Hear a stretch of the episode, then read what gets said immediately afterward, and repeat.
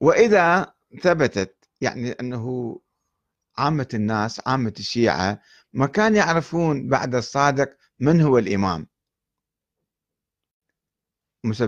موسى بن جعفر أو عبد الله أو كذا. وينقلون رواية أنه الإمام الصادق أوصى إلى خمسة.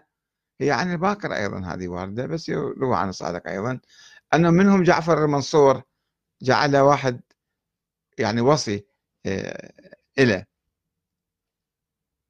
شو معنى الوصية هنا؟ أن الخليفة يوصي للخليفة الإمام الصادق.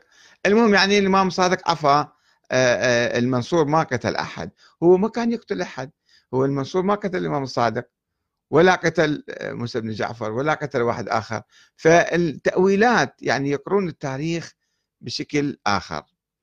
وإذا نقرأ التاريخ بالتفصيل حسب الكتب الشيعية حسب أهم المصادر الشيعية اللي عندنا كتابين آه، في أواخر القرن الثالث الهجري كتاب الفرق الشيعة للنوبختي وعندنا كتاب المقالات والفرق لسعد بن عبد الله الأشعري القمي. هذا كان من أعظم علماء قم كاتب كتاب يتحدث عن تاريخ الشيعة أهم كتابين ذني.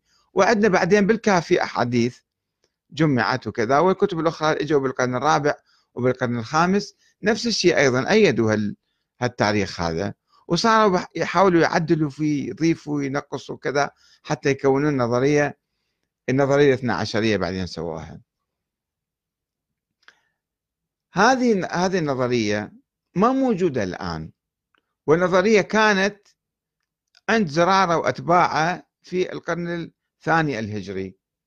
يعني الناس اللي سواء النظرية صحيحة أو خاطئة فهي كانت قبل 1300 سنة. 1400 سنة. مو الآن موجودة. الآن يجون ناس يتحمسون يناقشون يردون يثبتون يأولون يفسرون ويعني يتعاركون على هاي النظرية. أنه والله هاي النظرية صحيحة ولا لا؟ نظرية الإمامة صحيحة ولا لا؟ هي نظرية الإمامة مو موجودة حاليا. سالبة بانتفاء الموضوع كما يقول المناطق أهل المنطق يعني. أنه في النظرية سياسية هي كانت أن الحكم والخلافة لهذه العائلة تتوارثها بيناتها واحد بعد واحد. هاي نظرية سياسية غلفت بغلاف الدين ووصلت إلى طريق مسدود وانتهت وانقرضت وماتت وبادت وما موجودة لأن الأئمة ما موجودين. فإحنا نجي الآن بعد 1400 سنة نتناقش ونتجادل حول هذه النظرية. هذا نوع من التخلف العقلي في الحقيقة. لو إحنا نصرف الجهود وهالطاقات لكي آه، نفكر بتطوير أوضاعنا الاجتماعية والسياسية والاقتصادية. هذا شيء مفيد ومهم. أما أنه نتناقش ويصير عندنا عقدة. بعدين هاي النظريات الميتة هي نظرية قبل ألف سنة كانت وراحت. الآن نجي إحنا نشبث فيها ونقسم المجتمع هذول شيعة وهذول سنة وأنت عندك ولاية لو ما عندك ولاية. وهذا يصير نتحد وياه ولا ما يصير؟ يصير الاتحاد تحت لواء الإسلام أو تحت لواء أهل البيت. وينهم أهل البيت حتى إحنا نتحد تحت لواءهم؟ ما موجودين. كل ما عندنا أربع خمس مسائل فقهية متبقية من اجتهادات الإمام الصادق في آه، ذلك القرن القديم. ما عندنا أكثر من هذا. عندنا قدوات عندنا تراث الإمام علي حكم الإمام علي سيرة الإمام علي سياسة الإمام علي. الإمام الحسين كذلك ثورته وإباءه وتضحياته. هذه يمكن إحنا نستفيدها اللي غافلين عنها عادة. ذول الناس التقليديين أو المحافظين يقول لك إحنا ما خصنا بسيرة الإمام علي ولا بتعاليمه ولا بأفكاره. فقط هو كشخص هو كان أحق بالخلافة من غيره. طيب. هذا أيضا نزاع قديم مال أصحاب الكهف. نجي الآن إحنا نطرحها ونتعصب إلى وكأنه هي قضية كبرى ومن من أصول الدين ومن أساسيات الدين ونتعارك على الشغلة ونمزق المجتمع. ما نصل لنتيجة طبعا يعني هاي النظريات القديمة البائدة ولدت نظريات أخرى ولدت فرضيات أخرى. هي نظرية الإمامة الإلهية عندما وصلت إلى طريق مسدود في القرن الثالث الهجري منتصف القرن الثالث الهجري بوفاة الإمام الحسن العسكري بعد مئة سنة آه، نشأت نظرية أخرى هي نظرية الاثنى عشرية. نظرية الاثنى عشرية أيضا مو موجودة وهمية خيالية يعني مؤلفة تطبيق خارجي فصارت المرجعية عندنا. صارت المرجعية وصاروا المراجع يدعون أنفسهم هم نواب الإمام المهدي. وعندنا مذهب جديد اسمه المذهب المرجعي. مو مذهب إمامي مذهب مرجعي. لأن الأئمة والنظرية الإمامية تقول الأئمة معصومين والأئمة معينون من قبل الله تعالى.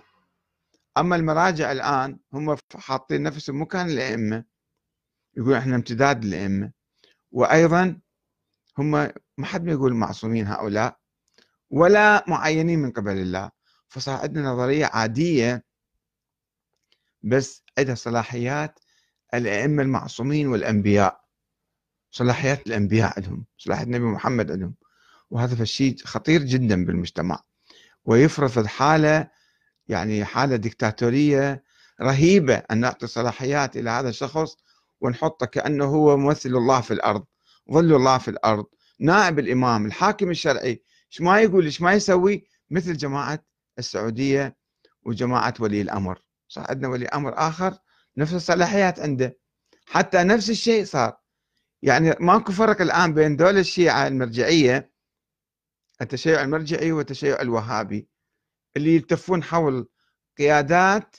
ذلاك افترض يقول لك إحنا مو متدينين بعض الحكام. بس هنا عندنا لا هذا عالم ومتدين ولحية وعمامة وكذا وزي ديني عنده. بس عمليا قد يتخذ قرارات مشابهة لقرارات آه، الولي السعودي. أو يتخذ يعني يدخل في محاور مع ذلك أو يتخذ مواقف سلبية مواقف بعيدة عن الحق بعيدة عن الدين.